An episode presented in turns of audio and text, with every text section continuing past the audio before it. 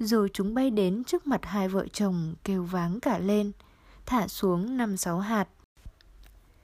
Ít lâu sau, từ những hạt ấy mọc ra một loại cây dây bò lan xanh um cả bãi. Dây bò đến đâu, những quả xanh non mơn mởn nhú ra đến đấy. Ít lâu sau nữa, vợ chồng ra xem thì quả nào quả ấy đã lớn lên như thổi da xanh mượt tròn to bằng đầu người mày chảy một quả bổ ra thấy ruột đỏ hồng hạt đen nhánh.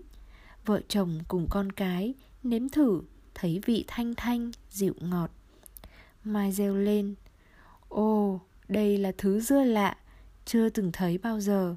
Hãy gọi nó là dưa tây. Vì thứ dưa này được bầy chim đưa từ phương tây lại từ đất liền ra cho chúng ta. Trời nuôi sống chúng ta rồi từ hôm đó, hai vợ chồng cố trồng thêm cho thật nhiều dưa.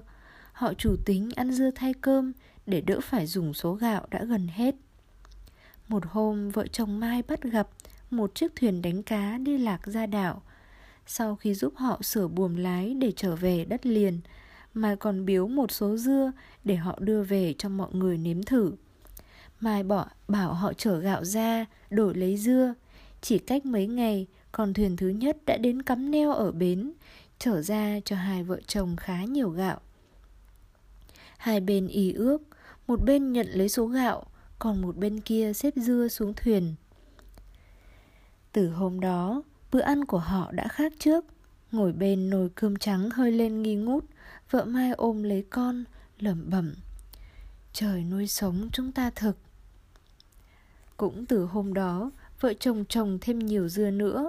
Kết quả là thuyền buôn có, thuyền trai có, lũ lượt ra đỗ ở hải đảo đưa gạo, áo quần, ga lợn, dao búa, lại còn có cả những thứ hạt giống khác về đổi lấy dưa. Những người trong thuyền nói với Mai, thật quả chưa từng hề thấy có loại dừa nào quý đến thế. Ở vùng chúng tôi, ai cũng ao ước được nếm một miếng thứ dưa hấu này dù phải đổi bao nhiêu gạo cũng không tiếc. Ngày ấy người ta tranh nhau mua dưa, lấy giống cho nên chỉ trong vài ba năm, giống dưa lan tràn khắp nơi. Tên tuổi vợ chồng Mai An Tiêm được truyền đi xa rộng. Dân gọi tôn là bố cái dưa Tây.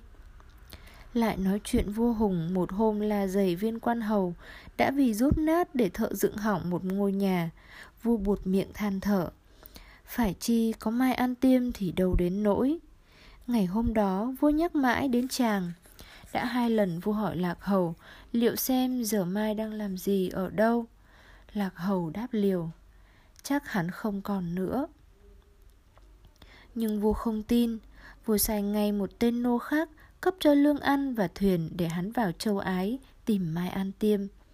Một tháng sau, hắn ta mang về cho vua một thuyền đầy dưa tây và nói Đây là lễ vật của ông bà Mai dâng bệ hạ. Hắn kể cho vua biết rõ những ngày tân khổ và tình trạng hiện nay của hai vợ chồng Mai. Rồi hắn tâu tiếp Bây giờ ông bà Mai đã có nhà cửa ở ngoài ấy khá đẹp Có đến hơn 10 người hầu hạ Có bãi dưa, có ruộng lúa và rất nhiều lợn gà. Vua Hùng càng nghe càng sừng sốt. Vua chắc lưỡi bảo mấy quan viên hầu cận ngày nọ đã tố cáo Mai.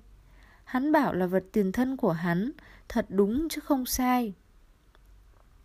Vua bèn sai một đoàn lính hầu đi đón hai vợ chồng về, cho Mai trở lại chức cũ. Vua lại ban cho hai người con gái hầu để an ủi chàng. Bây giờ chỗ hải đảo, người ta còn gọi là bãi an tiêm. Những người kế tiếp công việc của hai vợ chồng Mai trên đảo vẫn còn dòng dõi đông đúc.